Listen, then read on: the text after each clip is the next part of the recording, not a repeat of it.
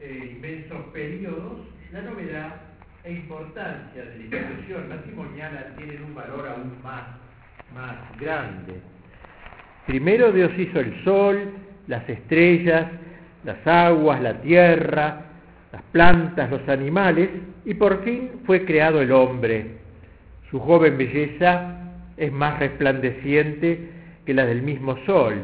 Dios es para él el, creador y todo es para Adán en aquella inmensa creación. Todo lo hizo para él y él mismo es para Dios. Pero a Dios no le bastó con hacerlo, enseguida dijo, no conviene que el hombre esté solo, y a todos sus dones agregó el mejor en la tarde del último día, en presencia de la naturaleza entera expectante, creó a la mujer y la unió al hombre, solo entonces Dios reposó de toda la obra que había hecho.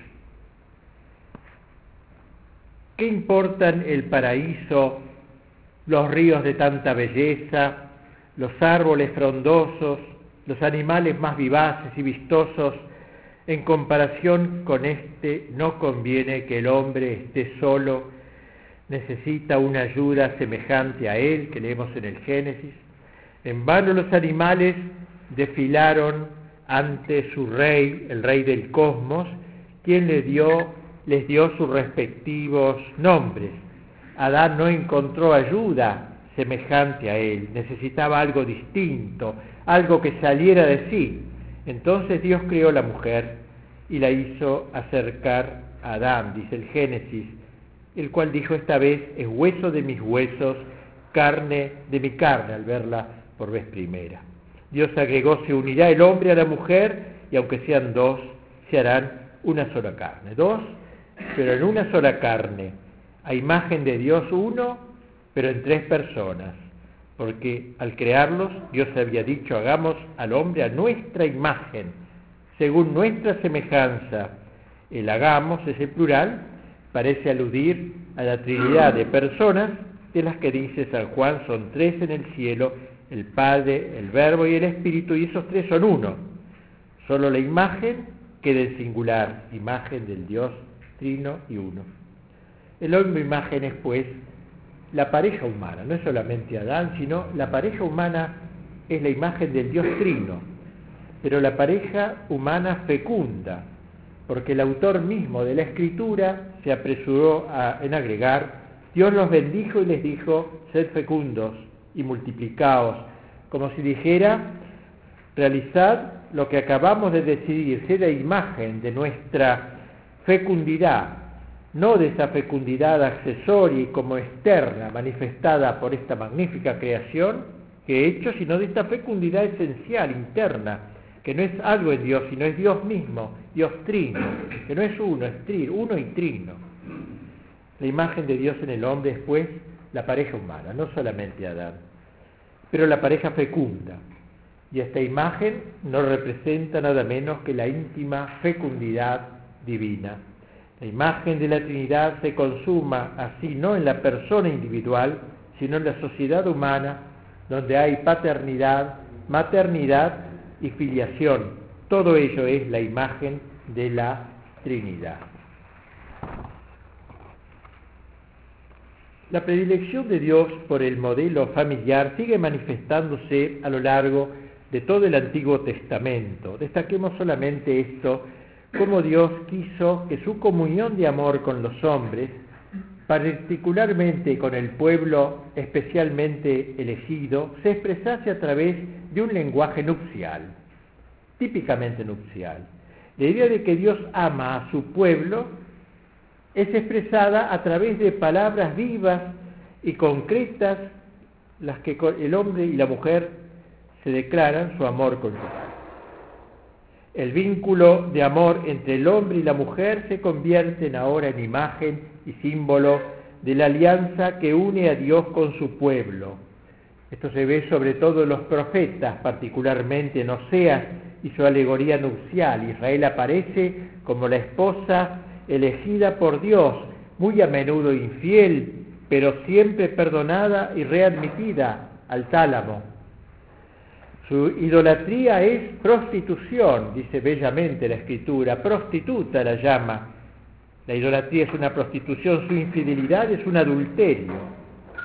La desobediencia a la ley, abandono del amor esponsal del Señor. Pero la infidelidad de Israel no invalida la fidelidad eterna de Dios y por tanto el amor siempre fiel de Dios se pone como ejemplo de las relaciones de fidelidad que debe regir entre los esposos. El tema bíblico de las nupcias llega a su cumbre con el cantar de los cantares. El texto habla propiamente de Dios y de su amor por la humanidad, pero lo hace en términos del amor humano más encendido. Y si pasamos al Nuevo Testamento, advertimos que el Verbo encarnado quiso aparecer como la culminación de toda una línea humana, ella misma salida de Dios.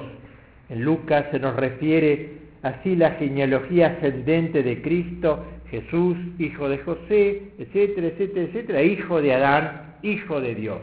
Hay una relación de filiación total.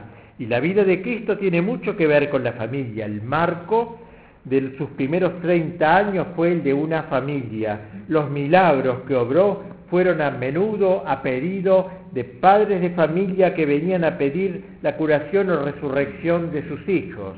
Sus parábolas tuvieron como héroe principal el padre de familia, imagen del Padre Celestial, por ejemplo, la del Hijo Pródigo. Pero hay algo más profundo. La encarnación misma del Verbo tuvo un carácter nupcial, verdaderamente nupcial. La gran alianza soñada por Dios, anunciada por los profetas y prefigurada en el pacto de Yahvé con el pueblo elegido, se hizo realidad plena en la encarnación del Verbo. Los padres de la Iglesia se complacen en afirmar que el Verbo al hacerse carne se desposó con la humanidad. El esposo era el Hijo de Dios, la esposa la carne humana, es decir, la naturaleza humana de Cristo y en ella la humanidad entera. Y el cero de María fue la cámara nupcial, donde se realizaron estas bodas sublimes. Pero hay más. En el Nuevo Testamento encontramos un texto clave para la espiritualidad matrimonial y es de San Pablo. Cristo amó a la iglesia y se entregó a sí mismo por ella para santificarla, purificándola mediante el baño del agua en virtud de la palabra y presentársela resplandeciente a sí mismo, sin que tenga mancha ni arruga, sino que sea santa e inmaculada. Acá se habla pues del matrimonio místico entre Cristo y la Iglesia. Se habla de un esposo que amó, un esposo que se entregó. Palabras de lenguaje nupcial, ya que fue justamente en la cruz, acto supremo del amor y de la entrega, donde nace la iglesia a la que Cristo lava en su sangre para presentársela a sí mismo como esposa sin mancha. En la cruz Cristo hizo a la iglesia el don de su vida corporal, se le entregó y la iglesia se lo retribuye entregándosele a su vez para formar un solo cuerpo con él. Así como Eva salió del, costado de Adán, del esposo dormido, y le fue a este presentada, así la iglesia, nueva Eva, en el sueño del amor, el sueño de la muerte, del Redentor brotó del costado de Cristo, nuevo Adán, quien se la presentó a sí mismo para desposarla. Tal es el elevado ejemplo que propone San Pablo a los matrimonios cristianos, el ejemplo de las bodas en la cruz, que continúan y consuman las bodas de Cristo en la encarnación. El matrimonio cristiano no es sino una imitación de aquel acto esponsalicio entre Cristo y la Iglesia, más aún lo representa, lo vuelve a presentar, lo prolonga, lo actualiza, es como un juego sacro el matrimonio, una especie de liturgia que juega el drama nupcial de la pasión, juega la unión de Cristo y de la iglesia, un juego impregnado de sacralidad, como el de la cruz. Es un misterio que no excluye el sufrimiento, tiene algo de aquellas bodas de sangre, en expresión de García Lorca, boda de sangre, pero es también un misterio de gloria, ya, ya que la cruz desemboca en la resurrección. Podríamos decir que cuando dos jóvenes que resuelven casarse avanzan por la nave central del templo y se dan mutuamente el anillo de la fidelidad, la iglesia entera, la del cielo y de la tierra, al mirar a estas dos personas, no pueden dejar de recordar lo que antaño aconteció sobre la cruz. El mismo Dios Padre no puede dejar de emocionarse, podríamos decir, pensando en las bodas de su Hijo con la iglesia. No resulta así extraña la conclusión del apóstol referente al matrimonio, este misterio es grande, dice, lo digo, respecto a Cristo y la Iglesia. Si el matrimonio cristiano fuera reductible a una mera moralidad en las cosas sexuales, como a veces se lo reduce por desgracia, o a un socorro especial de la gracia divina que permite observar la moral natural del matrimonio, San Pablo no hubiera hablado de un misterio grande. Lo de la inteligencia, lo que constituye la, la grandeza del misterio, por eso es grande, lo que lo eleva absolutamente por encima de la razón natural del hombre, es su relación real con el matrimonio de Cristo y de la Iglesia. Por eso el matrimonio no es un simple acto moral, sino un misterio de gracia, no un mero problema biológico o psicológico, sino una cuestión de fe, un misterio, un misterio grande, dice San Pablo. En razón de todo esto, afirma nuestra fe que Dios elevó el matrimonio, institución natural, al nivel de sacramento. El amor, el consentimiento que se dan dos personas libres, se dan entre sí. Ese, eh, ha parecido a Dios una cosa tan grande que hizo de ella, de ello un sacramento, como el bautismo, como la Eucaristía. Por los sacramentos, no solo nuestros actos, sino nuestras vidas, nuestras personas pertenecen a Cristo. Pareciera que para todo esto es bastante el sacramento que se cumple en el día y horario determinado, pero lo que sucede mañana del matrimonio y pasado mañana, San Roberto Belarmino dejó al respecto un texto luminoso. Dice, se puede considerar de dos maneras el sacramento del matrimonio, o mientras se celebra, o en cuanto permanece después de su celebración, porque este sacramento es como la Eucaristía, que no solamente es sacramento mientras se confecciona, sino todo el tiempo que permanece, pues mientras viven los cónyuges es siempre su sociedad sacramento de Cristo y de la Iglesia. Juan Pablo II ha reiterado esta idea diciendo que el don de Jesucristo no es, no se agota en la celebración del sacramento del matrimonio, sino con que acompaña a los cónyuges a lo largo de toda su existencia. Si bien el sacramento del matrimonio no comunica el carácter, ese sello interior invisible, propio solo de tres sacramentos, el bautismo, la confirmación y el orden, con todo comunica algo muy parecido al carácter, es decir, una virtualidad que dura, para todo el transcurso de la vida matrimonial, una bendición permanente de Dios, gracias particulares para mantener y perfeccionar la unión conyugal, gracias para el gobierno práctico de los hijos, gracias de consejo, prudencia y fortaleza, y así los actos de la vida conyugal, desde los más elevados a los más banales, desde la caridad más espiritual al acto más carnal, los hay estos últimos en que la caridad tiene una parte inmensa, sigue siendo la ocasión para que, por así decirlo, rebrote la gracia del sacramento. Sabemos que el matrimonio tiene dos fines, la fecundidad y el amor mutuo. Dios hizo el matrimonio ante todo para dar a luz nuevos seres humanos. Creced y multiplicaos, dijo nuestros padres, Señala Juan Pablo II que el cometido fundamental de la familia es este servicio a la vida, el realizar a lo largo de la historia la bendición original del Creador, transmitiendo en la generación la imagen divina de hombre a hombre. Esta idea, parir imágenes. No solamente uno da a luz un hijo, da a luz una imagen, una imagen del Dios, una imagen de Cristo. Las madres dan a luz imágenes esta tarea pues magnífica de la procreación, una creación delegada, podríamos decir, una participación del hombre en el poder divino. Los padres dan la carne para que Dios ponga en ella el alma, que le dará forma.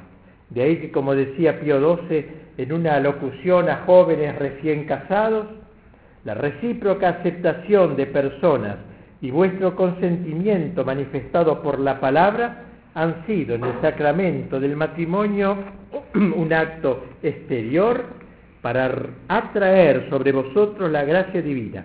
En vuestra vida conyugal seréis instrumento del divino arte para plasmar el cuerpo material de vuestros hijos. Atraeréis a la carne de vuestra carne un alma espiritual e inmortal que ante vuestro llamamiento creará Dios, aquel mismo Dios que ha producido fielmente la gracia ante el llamamiento del sacramento. O sea, es una obra de arte el tener un hijo, y es una obra de arte ¿no? para de, del arte divino, para plasmar el cuerpo material. Y, y, es un arte que está esperando la llegada del alma, que da el soporte a la llegada del alma. Le ofrece a Dios una bandeja para que Dios recline un alma. Es algo maravilloso el matrimonio. Este sacramento es grande, por supuesto. Pero este cumplir, el crecer y multiplicaos y llenar la tierra del Génesis no es algo solamente material, como señala Pío XI, Dios quiere que sean engendrados los hombres no solo para que se multipliquen y tengan y llenen la tierra, sino sobre todo para que sean adoradores suyos, lo conozcan y lo amen y finalmente lo gocen. Para eso es que la madre da luz al hijo, para que adore a Dios, lo ame y al fin lo goce. Esa es una imagen para que se parezca y se haga semejanza. No es lo mismo en la imagen. La imagen es algo ontológico, está en uno, por tener alma, por tener inteligencia, es como Dios, imagen, como Dios. Por tener voluntad, es una imagen de Dios que tiene voluntad. La semejanza no, es el parecido espiritual, es cuando uno es fiel a la imagen. Eh, en, el, infierno el condenado es una imagen de Dios, pero ya no es semejanza, no se parece a Dios, pero tiene memoria como Dios, inteligencia como Dios. Pues bien, la madre da a luz a una imagen para hacerlo semejanza. Esa es la mística, digamos, pues así, de la maternidad y del padre, la parte que pone el padre también. Por eso el matrimonio está entre las cosas sagradas, dicen los padres de la iglesia, no hablan a la ligera o por metáfora, al dar a luz a sus hijos, al engendrarlos y formarlos para Dios, los padres se hacen como instrumentos de la omnipotencia divina, de la omnipotencia creadora de Dios. Como se ve, su misión de transmitir la vida no, no es algo separable de la vida cristiana, no es otro, otro momento, para nada. El amor mutuo es el otro fin del matrimonio, como sabemos, además de la fecundidad, el segundo fin. Cada sacramento tiene su materia. Se necesita agua para el bautismo, pan y vino para la Eucaristía, aceite para la confirmación. Podríamos decir que el amor es algo así como la materia del sacramento del matrimonio. La iglesia habla de un contrato, esta palabra puede chocar, es demasiado jurídica, digamos así, pero este contrato se hace necesario en razón del estado de pecado en que vivimos, una de las más grandes debilidades humanas, consecuencia del primer pecado es la inestabilidad del amor, la veleidosidad de la voluntad. Y por entonces, por eso para afirmar nuestras decisiones necesitamos darles garantías exteriores, promesas, compromisos, y así el contrato, lejos de oponerse al amor, lo protege, lo rodea, lo garantiza. Este contrato es el signo del amor, una especie de tutor, destinado a sostener la planta frágil de los amores humanos. La fuente última del amor cristiano no está en el corazón del hombre, sino en el corazón de Dios. A los esposos que quieren amar, que quieren aprender a amar cada vez más, no hay sino un solo consejo, buscar a Dios amar a Dios, unirse a Dios. Quien se separa de Dios pierde el amor. En cambio, este crece a medida que crece el amor por Dios. Dios está en el origen del amor, pero está también en su término. El amor viene de Dios, pasa por los cónyuges y desemboca en Dios. Dios es su alfa y su omega. De ahí la gravedad del amor que se inmanentiza, que quiere concluir en el amado terreno. Es querer hacer del amor un absoluto, un Dios. Nunca el amor es el culpable de los dramas matrimoniales, sino los que hacen de él un ídolo capaz de saciar plenamente el corazón humano con olvido del amor con mayúscula. El amor matrimonial bien llevado es pues un testimonio de Dios. Así como las criaturas nos recuerdan al Creador y nos revelan sus perfecciones, los cielos nos hablan de su ciencia, el océano de su omnipotencia, la mirada diáfana de un niño nos hace entrever su pureza, el amor matrimonial nos hace la confidencia más profunda, nos enseña el amor que está en el corazón de Dios. El amor de un matrimonio cristiano es un auténtico reflejo del amor del Padre y del Hijo en la unidad del Espíritu Santo. Proclama que Dios es amor. Por su poder de hacer de dos uno, salvaguardando a la vez la personalidad de cada cual, el amor nos permite entender el misterio de la Trinidad, así como el misterio de la unión de Cristo y de la Iglesia, arquetipo del matrimonio cristiano. Pero también el misterio nupcial entre Cristo y la Iglesia involucra la mutua dación del amor. Cristo se entrega continuamente a la Iglesia, le da todo su cuerpo, le da toda su sangre, toda su persona de verbo encarnado con todas las gracias de las que es fuente permanente para que la Iglesia entera absuelva, consagre, santifique a sus fieles. Y por su parte, la Iglesia no deja de ofrecer al Señor el cuerpo que ella forma con todos los cristianos, sus miembros. Trátase pues de una donación recíproca. Cada uno vive para el otro, cada uno vive en el otro, cada uno es inmanente al otro. Cristo vive en la iglesia y la iglesia vive en Cristo. El poder simbólico particular del matrimonio para la representación de la relación de Cristo y de la iglesia consiste en que la unidad misteriosa del esposo y de la esposa se realiza por medio de la participación en un acto del cuerpo. Dios ha querido esa unión del cuerpo, la unión de los cuerpos.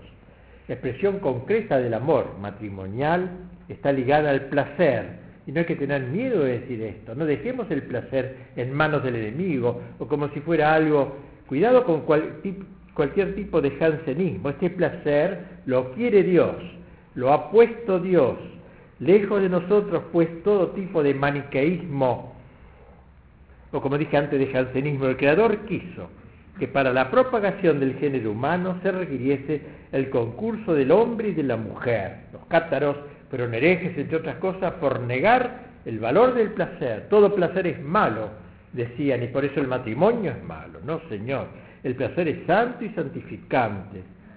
El Creador quiso entonces que para la propagación del género humano se requiriese el concurso del hombre y de la mujer en un acto placentero del cuerpo y del espíritu.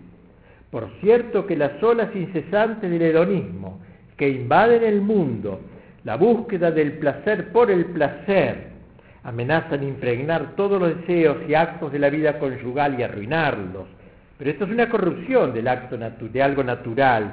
Dios quiso que el acto sexual se realizara, se uniera con el placer. Obviamente que más allá de la unión de los cuerpos vale la unión de los espíritus.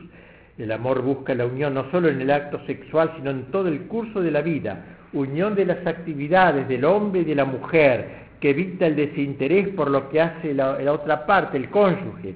Unión de caracteres que pese a las diferencias psicológicas logre cierta complementariedad y armonía sinfónica, porque el matrimonio tiene algo musical, sinfónico, de armonía unión de corazones, unión de los justos, unión de las inteligencias en la común adhesión a la verdad, unión sobre todo de voluntades, ya que los esposos son dos los esposos que con dos impulsos, con dos voluntades deben ponerse a su servicio recíproco, al servicio de los demás, al servicio de Dios. El amor es unión, pues, pero es también sacrificio, porque el amor matrimonial no es obra de un día, ni, ni, ni empresa fácil, también conocerá el sufrimiento, el dolor, a veces vendrán por culpa de alguno de los cónyuges, otras serán las pruebas inherentes a toda existencia humana, pero si se llevan bien, el sufrimiento resulta un crisol del amor, acrisolante del amor. El amor será protegido por la cruz. La cruz ofrece al amor una nueva nobleza, la piedra de toque de su autenticidad, mientras, que, mientras que los que no aman verdaderamente se obstinan en mirar hacia un costado para eludir la vista de la cruz, los verdaderos matrimonios cristianos saben ver en ella la gran oportunidad ofrecida a su amor para consolidarse y para afirmarse. No hay amor más puro que el amor crucificado. Tal es el otro fin, pues, del matrimonio, el amor, el amor mutuo. Pero el amor tiene sus estadios, como los tiene la vida de la fe. No es concebible un amor estático. La primera etapa, la inicial, es el amor del noviazgo, no perfeccionado aún por la gracia del sacramento. Un amor que si es realmente cristiano está hecho de pudor y de, y de reserva. En este estadio el amor es todo asombro, alegría de, descubrimiento, impulso espontáneo hacia el otro ser. Todavía aquí el amor tiene bastante de amor de sí, de amor de búsqueda del otro porque me ayuda, porque me complementa. Luego viene el sí del sacramento con su gracia específica. Es el mediodía del amor, un amor que se continúa a lo largo de los años hecho de múltiples sí, eh, unos espontáneos, otros voluntarios, alegría de dar y de recibir, como la del noviazgo era más bien de esperar todo del ser amado. Llega el momento del primer hijo, este maravilloso acontecimiento hará estallar lo que quede de egoísmo en el amor y va a dar todo su valor a la fusión de los esposos en un nosotros lleno de gozo. Y así, poco a poco el amor va surcando el oleaje de los años, habiendo pasado su infancia y adolescencia, se encamina hacia su madurez, que no es la negación de su juventud, sino su consumación. Un amor cada vez más gratuito y cada vez más interiorizado. A lo largo de los años, por supuesto, aparecen las pruebas del amor, lo cotidiano, lo rutinario, las incomprensiones más o menos dolorosas, las dificultades exteriores, el cansancio, las enfermedades, las muertes en la familia. El amor se va decantando, podríamos decir, se va purificando. La purificación no es para el amor, amor, amor menos, amar menos, al contrario, supone un despojo progresivo en todo lo que, lo que eh, le es adverso para amar más y para amar mejor una prueba bien llevada jamás pone en peligro el amor. De ella no se seguirá un decrecimiento del amor, sino un enraizamiento más profundo, más saludable eh, del amor victorioso sobre el amor propio. Cada crisis superada suele incluir la represión de un egoísmo aún no discernido, combatido, el amor del ser profundo del otro y no ya sus encantos superficiales espléndido el amor de los ancianos. Su amor se volvió fidelidad. La fidelidad es la forma más sublime del amor. Viejos enamorados se van preparando en el silencio a la momentánea separación de la muerte. Misterio de pobreza espiritual y de despojo de todo lo meramente carnal y temporal. Las llamaradas del amor se van haciendo cada vez más puras, hasta que llegue la hora del tránsito al amor eterno. A la luz de esta doctrina vemos cómo, hasta qué punto atentan contra el corazón mismo del matrimonio quienes propugnan el divorcio vincular. Cristo lo ha dicho con claridad, no se separe el hombre lo que Dios ha unido. Es una intimación fuerte e imperiosa, pero a la vez inmensamente reconfortante. Qué seguridad que engendra, qué descanso otorga al espíritu y a la conciencia de dos seres que se aman, saber que más allá de todas las contrariedades de la vida, de todas las flaquezas del espíritu o del corazón o del pensamiento, de la rutina que desgasta los sentimientos, de la enfermedad, de la pérdida del encanto físico, de la ancianidad, sigue en pie el mandato irrevocable de Dios, no separe el hombre lo que Dios ha unido. La conciencia de ser uno en Cristo, de constituir una comunidad indisoluble, no es algo opresivo que prive al amor de sus alas, sino altamente aleccionador. Saber que el amor está más allá de todas las oscilaciones, contingencias y fragilidades es algo realmente reconfortante. Fecundidad y amor. De ahí los dos fines del matrimonio y fuentes de la espiritualidad conyugal. Amaos y multiplicaos. Fecundidad y amor detectables según lo hemos explicado, tanto en el acto de la creación de nuestros primeros padres, como en las bodas de sangre de Cristo y la iglesia celebradas sobre el madero de la cruz. Si el sacramento del matrimonio, por su significación humana, expresa mejor que ningún otro la unión de Cristo y de la iglesia, simboliza también el otro sacramento que realiza lo mismo, pero de una manera aún más plenaria, la Eucaristía. La Eucaristía es un acto matrimonial. Santo Tomás lo enseñó con claridad al afirmar que todo el sentido, es una frase sublime de la espiritualidad sacerdotal, todo el sentido del sacramento del matrimonio reside, dice el doctor Angélico, en el hecho de que significa la conjunción de Cristo y de la Iglesia cuya unidad es figurada por el sacramento de la Eucaristía. Aquí tenemos juntado el tema del sacramento del matrimonio, de la encarnación del Verbo y de la Eucaristía. Tanto en el matrimonio como en la Eucaristía hay un acto nupcial del hombre y la mujer, de Cristo hombre y de la mujer, y de la Iglesia mujer, podríamos decir, y así el matrimonio, imitación de la unidad de Cristo y de la Iglesia, encuentra su arquetipo supremo en el sacramento del altar. El matrimonio, decíamos, es amor y es fecundidad. Pues bien, en la Eucaristía Cristo, esposo de la Iglesia, consuma y renueva diariamente con ella y con cada uno de sus miembros que lo comulgan esos sublimes esponsales con la humanidad mediante una profunda unión mística fruto del mutuo amor. Gracias a la Eucaristía nos hacemos una misma cosa con el Cristo, al que comulgamos, carne de su carne, hueso de sus huesos, dos se hacen uno.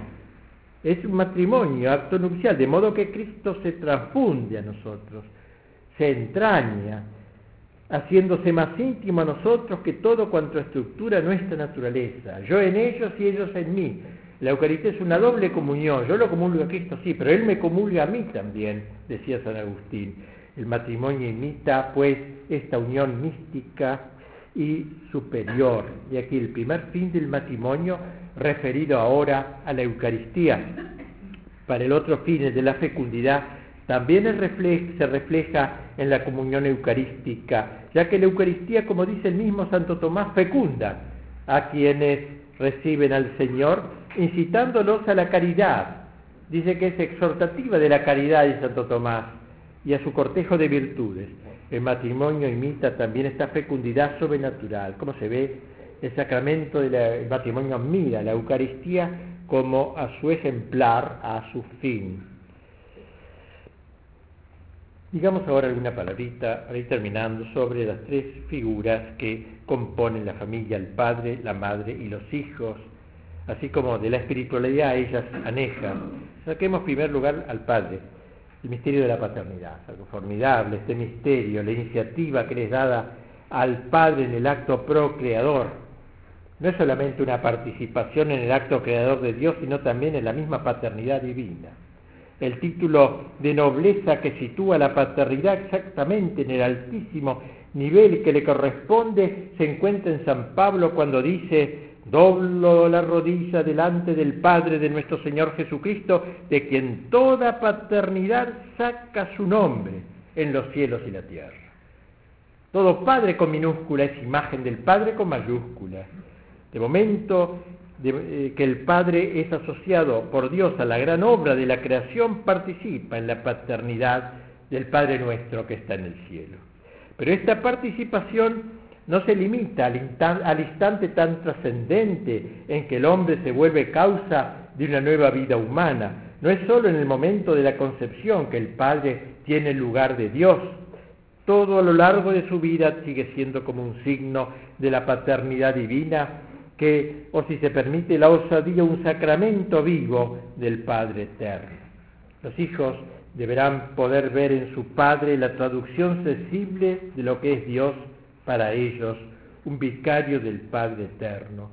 He leído un autor muy reciente la dificultad del chico de hoy para saber que eh, reconocer a Dios como Padre porque no conoce el Padre humano, no hay Padre humano, está destruida la familia. ¿Cómo hablar de Dios como Padre si no tengo experiencia de la paternidad? El Padre es el vicario del Padre eterno, así por el solo ejercicio de su paternidad el Padre nos irá el Padre carnal va disponiendo a los hijos poco a poco una actitud de alma verdaderamente filial hacia Dios. Junto al misterio de la paternidad, el misterio de la maternidad, formidable misterio, la gestación del hijo en el seno de la madre, sus sufrimientos antes y durante el nacimiento del hijo tienen ya importancia relevante cuando unidos a los de Cristo tienen un valor de redención para la santificación del alma de su propio hijito. Volvemos de nuevo al texto de San Pablo a los Efesios, maridos, amad a vuestras mujeres como Cristo amó a la iglesia y se entregó a sí mismo por ella. El marido tratará de hacer de todas las acciones de su vida una retomada imitación del Cristo esposo de la iglesia. Como Cristo amó a la iglesia, el marido amará entrañablemente a su mujer, eh, en las buenas y en las malas, y la amará con exclusividad, sin sucedáneos y hasta su último aliento. Como Cristo hace fecunda su iglesia ofreciéndole siempre nuevos hijos en las fértiles aguas del bautismo, así el marido no vacilará en entregarse a su mujer y en alegrarla con hijos numerosos, hijos de ellos e hijos de Dios. Como Cristo murió por la iglesia entregándose a sí mismo por ella, el marido deberá morir un poco todos los días a sus propios intereses en orden a vivir para ella, a desvivirse por ella hasta la muerte. Como Cristo es la cabeza de la iglesia, el esposo será la cabeza de su hogar. Que las mujeres, dice San Pablo, se sometan a sus maridos como al Señor, porque el marido es cabeza de la mujer, como Cristo es cabeza de la iglesia, su cuerpo de la que es Salvador Así como la iglesia está sumisa a Cristo, así también las mujeres deben estarlo a sus maridos en todo. También la esposa, no solo la madre, la mujer no solo es madre, es esposa. Ella hará de la trama de su vida una imitación de la entrega de la iglesia esposa. Como la iglesia obedece gozosamente a Cristo, ella se sentirá feliz aceptando las voluntades legítimas de su marido, no sintiéndose humillada, cuando lo ve ejercer la conducción de la familia. Que otros vean en su marido los puntos débiles, los defectos, las fallas de carácter, como un ser humano cualquiera. Que otros juzguen así. Para ellos es un hombre como los otros, pero para la esposa es su marido. Es Cristo esposo. Como la iglesia ama a Cristo, con ternura de esposa, ella tratará de mantener sin tregua la llama del amor inicial de ese amor que no es solo un sentimiento sensible, mudable como todos los sentimientos, sino sobre todo un acto voluntario de renovada fidelidad en los momentos prósperos y en los adversos. Como la iglesia está siempre mirando a los ojos de Cristo para percibir con toda su capacidad de delicadeza cuáles son los gustos del amado, así la mujer tratará siempre de atisbar los deseos de su marido tratará de ser su reposo y su aliento. Como la Iglesia cuida de cada uno de sus hijos con maternal solicitud, Así la mujer se desvivirá por cada uno de los suyos, no contenta con haberlos engendrado para la tierra, tratará de educarlos, de amamantarlos cristianamente, engendrándolos así para el cielo. Así el texto de San Pablo se nos muestra como la carta magna de la espiritualidad familiar refractada a la luz del matrimonio místico entre Cristo y la Iglesia. La psicología parece coincidir con el análisis del apóstol. El hombre es más exterior, más volcado a las obras, a la protección. La mujer es más interior, la presencia silenciosa en la casa, aunque no esté el marido. El hombre tiene normalmente la preeminencia en el orden de las responsabilidades en el interior y sobre todo en el exterior del hogar. Es el representante de Cristo. En fin, la mujer tiene su propio, lo, propio de ella, es, es el, la delicadeza, le, toca la prioridad en el orden de la delicadeza de los sentimientos, en las iniciativas que hacen más cálido el marco de vida cotidiana, más feliz el clima espiritual del hogar. Ella da confianza y seguridad a su esposo, concretando en él la admiración, la docilidad, el amor de la iglesia por Cristo. En, en una palabra, mientras el hombre encarna en esta célula de la iglesia que es la familia, el principio jerárquico y organizador, la mujer encarna allí el principio interior y espiritual. La diversidad en la unidad es riqueza y la disparidad de las funciones se inserta en la perfecta reciprocidad del don sacramental. De ahí el desastre que implica el pretender igualar los sexos, el feminismo a ultranza que pone en peligro la verdadera y encantadora femineidad. Si el amor conyugal es unión recíproca, no se sigue que sea exactamente de la misma naturaleza en el marido y la mujer. El padre representa el orden, la autoridad, la madre la ternura, la inspiración, la poesía. Es en todos los campos como en aquel tan material y particular de la cocina. El padre aporta las materias primas, la mujer las transforma para que cada cual pueda alimentarse a la medida de sus necesidades. Pion se lo expresó de manera inspirada al decir en este cuerpo de la familia, no debe separarse el corazón de la cabeza, con gravísimo detrimento del conjunto y con próximo peligro de ruina, pues si el varón es la cabeza, la mujer es el corazón. Y como aquel tiene el principado del gobierno, ésta puede y debe reclamar para sí, como cosa que le pertenece, el principado del amor. Pero en la familia no están solo el padre y la madre, están también los hijos. El acrecentamiento de los hijos va modificando y elevando el nivel de su amor mutuo. En lugar de mirarse entre sí, los esposos se van acostumbrando a mirar juntos a sus hijos. Ya no es el simple diálogo del yo y del tú, sino que ahora hablarán del nosotros y nuestros hijos las perspectivas se amplían. Los hijos no solo son fruto del amor, son su clima, poco menos que indispensable. Es en ellos donde los esposos comulgan, en ellos donde ven, donde, donde, donde se, se dan mejor uno al otro, en ellos donde encuentran sus mejores satisfacciones. Son los hijos quienes suscitan una colaboración más estrecha que nunca, hacen más apremiante la mutua ayuda, hacen aceptar sacrificios que a lo mejor antes no hubiesen sido asumidos. El don recíproco de los esposos solo encuentra en sus hijos su realismo, su estabilidad. Y también los hijos tienen su espiritualidad, parte de la espiritualidad de la familia. Señala el Papa cómo el cuarto mandamiento, honra a tu padre y a tu madre, se inserta en el contexto del primer mandamiento, ama a Dios con todo tu corazón, con toda tu alma, con toda tu fuerza. Si Dios es el único bueno, el bien mismo, los padres participan singularmente de esta bondad suprema. Por tanto, honra a tus padres. Hay una analogía con el culto debido a Dios, dice el Papa. La teología moral llama pietas, piedad, a esta virtud, no lo que la gente entiende por piedad, la devoción. Pietas es el respeto de los hijos al Padre, pietas.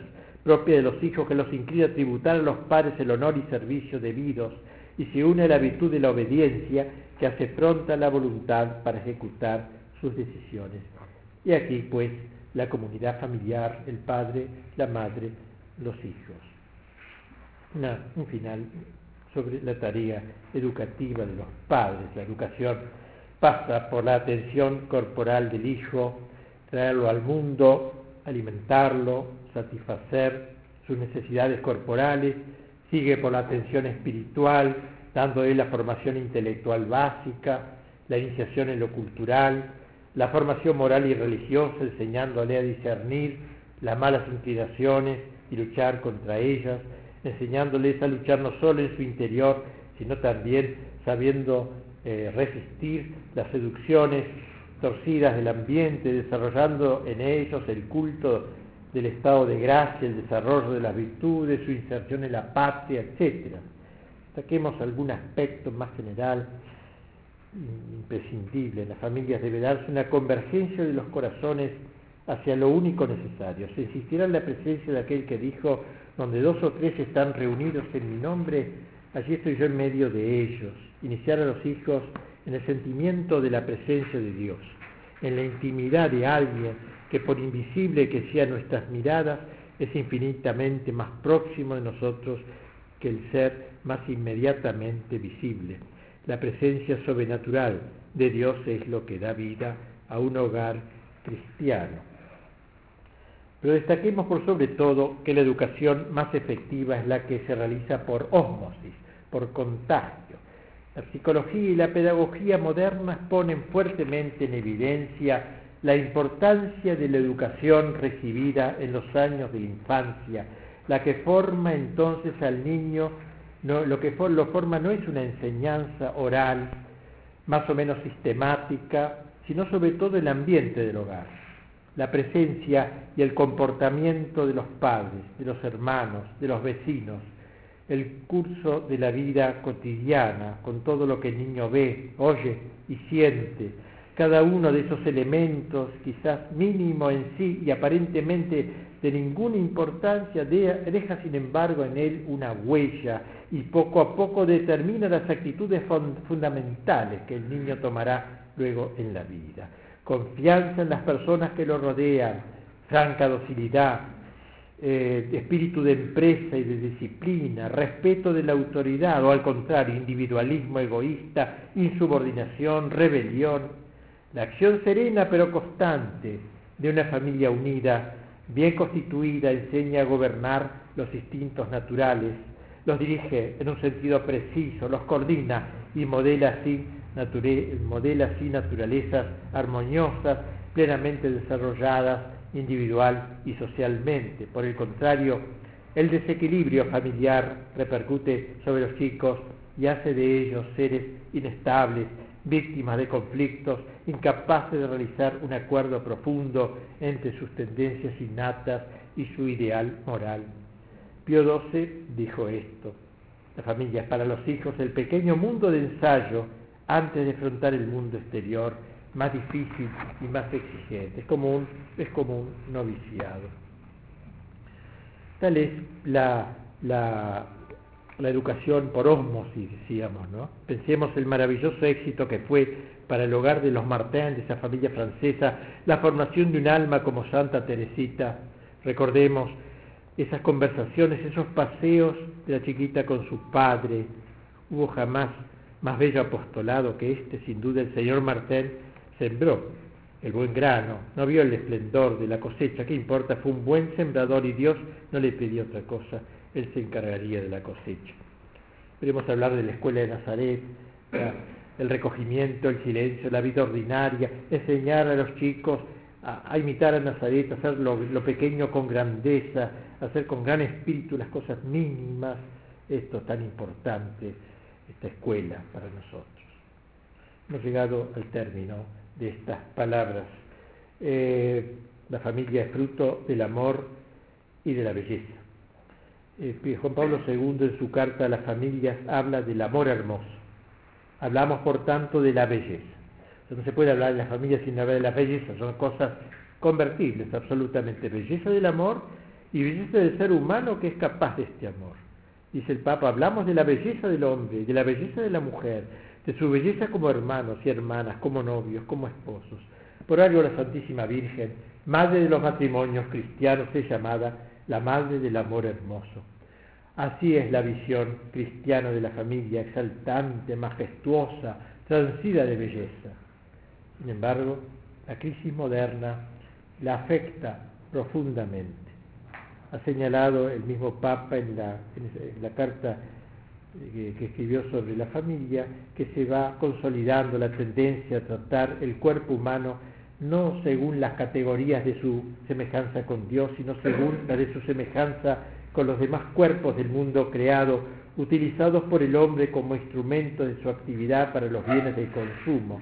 El cuerpo humano, separado del espíritu, es, ahora como un material, al igual que el de los animales, manipulado, como los fetos, como los embriones.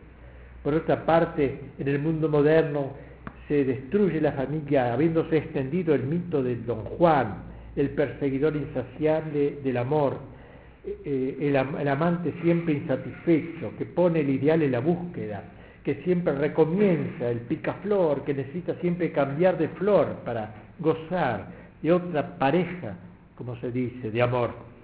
De picafloreo espiritual, don Juan espera inútilmente de su última conquista finita la satisfacción de una necesidad infinita en vano. El racionalismo moderno, por lo demás, no soporta el misterio, no acepta el misterio del hombre y de la mujer, de la maternidad y la paternidad, no tolera el gran misterio enunciado en la carta de San Pablo y lo combate de modo radical, instalándose en la sola dimensión horizontal de la vida temporal, de búsqueda afanosa de la ganancia, sobre todo económica. La razón por la cual amplios sectores de la sociedad de hoy, en ellos el matrimonio está en crisis, sino en quiebra total, es porque no está Cristo porque no se le invita a las bodas, como antaño en Caná, porque no se le da la oportunidad de cambiar el agua en vino, el agua de la debilidad humana en el vino de la fortaleza divina. No se le permite realizar las altas transformaciones espirituales. El sí que pronuncian los que contraen matrimonio es humano, tiene mucho de, de frágil, se parece un poco al agua escurridiza, es un sí que corre el riesgo permanente de convertirse en no, entonces viene Cristo en ayuda de la pequeñez y precariedad del amor humano, se hace presente en el matrimonio de, los suyos para dar su perdurabilidad a su amor. Es el verbo con mayúscula que da consistencia al verbo de los novios, a la palabra de los novios, el verbo con minúscula. Solo así el amor no disminuye con los años, sino que como el vino se va haciendo añejo eh, exquisito como es el vino. Pues bien, en ese terrible ambiente del mundo moderno eh, que nos ha tocado vivir, no solo donde hay una legislación claramente antirreligiosa, como en los países comunistas subvértices, sino también donde ha cundido la incredulidad y ha penetrado el secularismo hasta el punto de hacer prácticamente imposible la vida cristiana, la iglesia doméstica, dice el Papa, es el único ámbito donde los niños y los jóvenes pueden recibir una auténtica catequesis. El único y el último, casi podríamos decir, ámbito. ¿eh? O como dice el mismo Papa, en la familia se encuentra el centro de la gran lucha entre el bien y el mal, entre la vida y la muerte, entre el amor y cuanto se opone al amor. A la familia está confiado el cometido de luchar ante todo para liberar las fuerzas del bien cuya fuente, fuente se encuentra en Cristo Redentor del hombre. O sea, las dos ciudades, las dos banderas, el gran enfrentamiento de la historia se empieza en la familia. Ahí hay que ganar la primera batalla para luego arrostrar la inmensa, la tragedia del mundo moderno y la victoria de la ciudad del hombre, del hombre proteico, del hombre con mayúscula, frente a la ciudad de Dios, cada vez más arrinconada. Podríamos decir que si las iglesias fuesen un día destruidas en su totalidad, si los sacerdotes fueran asesinados y los sacramentos de la penitencia y Eucaristía se volvieran imposibles, quedaría como último recurso el agua del bautismo en una familia catacumba. Estos dos sacramentos podrían entonces perpetuar a la Iglesia. Y la Iglesia lo ha probado en su estudio durante más de dos siglos. Hasta el año 1865 los cristianos de Japón vivieron privados del sacerdocio y de la Eucaristía por las persecuciones y sin embargo permanecieron fieles a su fe católica, apoyados sobre el primero y el último sacramento, le hicieron pervivir en su parte. Las familias serán los últimos baluartes de resistencia frente a este mundo moderno, pérfido y felón. La familia, célula orgánica de la sociedad, de la patria, será pues el último bastión Juan Pablo II ha señalado este vínculo casi orgánico, dice que se instaura entre familia y nación, basado ante todo en la participación en la cultura. Los padres engenan a los hijos en su cierto sentido también para la patria, para que sean miembros suyos y participen de su patrimonio histórico y cultural. Desde el principio, la identidad de la familia se va delineando en cierto modo sobre la base de la identidad de la nación a la que pertenece la familia, al participar del patrimonio cultural de la nación, contribuye a la soberanía específica que deriva de la propia cultura y lengua. Por medio de la cultura y lengua de, la cultura y de la lengua, no solo la nación, sino toda la familia encuentra su soberanía espiritual. Claro que no podemos permanecer solo a la defensiva. Vemos, el mismo Papa habla de convertir a la familia en una trinchera. Juan Pablo II hablaba de eso, una especie de trinchera, familiares consorcios, dice eso, insistiendo en que desde el hogar, desde donde será preciso abordar las realidades terrenas intemporales, tratando de consagrar el mundo a Dios. La familia no solo tiene que mirar hacia adentro, sino también hacia afuera, y como familia. La misión apostólica de la familia, dice el Papa, enraizada en el bautismo, y que recibe la gracia sacramental del matrimonio es una nueva fuerza para transmitir la fe al mundo de hoy. El amor, columna vertebral de la familia auténticamente cristiana, no puede permanecer ocioso. Cristo no le ha dado solo gracias de inmunidad, sino de trabajo y de combate, confiriéndole fuerza para superar las tentaciones y triunfar de los enemigos de afuera y de adentro. No hay otra paz para el amor que una paz armada. El amor que se niega al combate es un amor vencido de antemano. Como sacerdote les he hablado de la teología y de la espiritualidad del matrimonio, único sacramento que no he recibido, pero que admiro. Y yo creo que el sacerdote debe ser el más amigo del matrimonio y el matrimonio el más amigo del sacerdote. Eso le digo a veces, le he dicho a los militares. La caballería y el sacerdocio deberían ir unidos de la mano. Y algo así pienso de, me decía Caturelli que de las cosas mías, el libro que más le ha gustado es In Persona Christi, que hablo de la imagen del sacerdote. Y yo que soy casado, me he quedado encantado por ver lo que es el sacerdote. Y que hay una amistad entre un matrimonio cristiano y un sacerdocio cristiano. Es lo que he querido de alguna manera expresar. Qué cosa más noble para una familia cristiana, por lo demás, que florecer con un hijo sacerdote la bendición nupcial en un antiguo rito oriental, el rito sirio-jacobita, lo expresa así, dice que sus matrimonios sean excelentes como los de los antiguos padres piadosos que fueron unidos con devoción y cuya posteridad fue bendecida y multiplicada como las estrellas del cielo y como la arena del mar, que de ellos también provengan providencialmente obispos y sacerdotes para vuestro ministerio y diáconos en medio de vuestro pueblo santo. Es importante que relacionar el matrimonio y el orden sagrado según sus diversas funciones en el cuerpo místico. Carl Adam las ha formulado de una manera que merece ser clásica. Dice el sacerdocio prepara, cuida y alimenta el cuerpo de Cristo en su ser sobrenatural y espiritual, el matrimonio en su ser sobrenatural y corporal. Sacerdocio y matrimonio se comportan, pues, en el interior del organismo sobrenatural del cuerpo místico, como el cuerpo y el alma entre ellos. Ambos son, pues, órganos vitales del cuerpo de Cristo, sus elementos constitutivos. Ellos edifican el cuerpo de Cristo por su lado sobrenatural, corporal y espiritual. No deja de ser notable que el Apocalipsis señale el fin de la historia en términos esponsalicios también. Allí la ciudad santa, figura de la iglesia triunfante, la Jerusalén nueva, desciende del cielo de Dios llena de belleza, dice el texto, engalanada como una novia ataviada para su esposo. Esta alegoría familiar invita a cada familia a servir de signo sobre la tierra de esa sociedad perfecta en que Dios será nuestro Dios y nosotros seremos sus hijos como dice el Apocalipsis, mientras quedamos a la espera de este acontecimiento terminal de la historia, nos toca aquí el combate, el enemigo de Dios, el enemigo que pretende borrar el nombre de Dios de la faz de la tierra.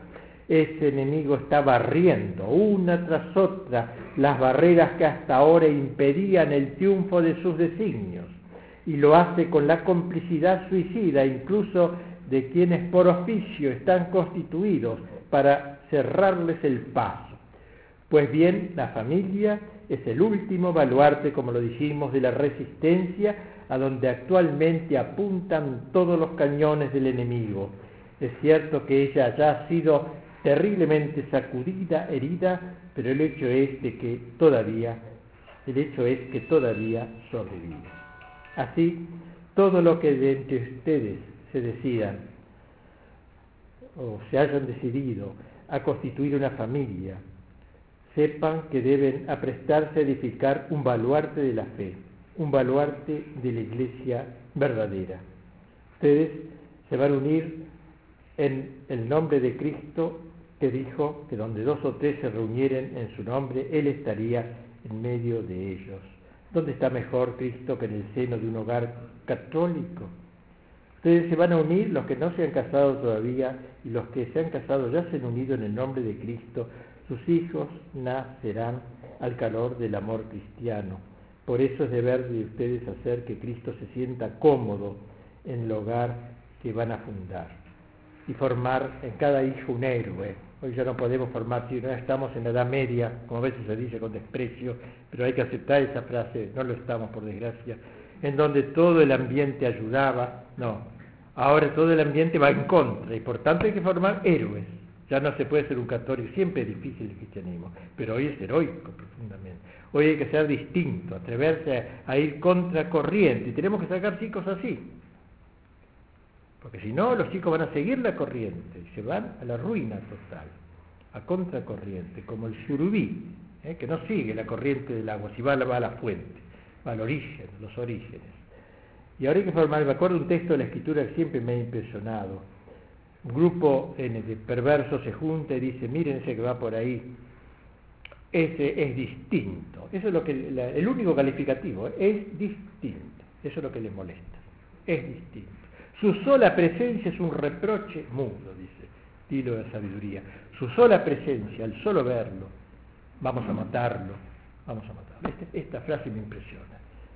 Hay que formar chicos distintos, jóvenes distintos, que tienen que aprender el heroísmo y, y aprovechar la rebelión de la adolescencia para que se rebelen contra este mundo felón que los quiere ganar para su destrucción.